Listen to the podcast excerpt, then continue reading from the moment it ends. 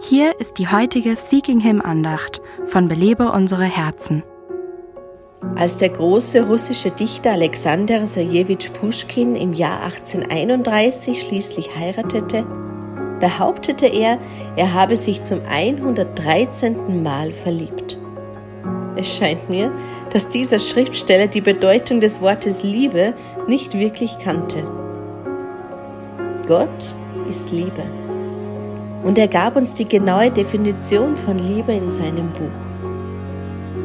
Das Neue Testament verwendet das Wort Agape, um die Art von Liebe zu beschreiben, die Gott für uns hat und die Liebe, die wir einander erweisen sollten. Jesus demonstrierte diese Art Liebe, als er sich herunterbeugte, die Rolle eines Dieners einnahm und die Füße der Menschen wusch, die er selbst geschaffen hatte. Johannes erzählt uns die Geschichte.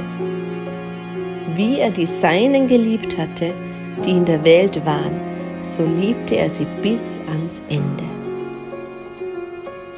Gleicht deine Vorstellung von Liebe eher der Gefühlswelt des Dichters Puschkin oder ähnelt sie eher dem aufopferungsvollen Handeln Jesu?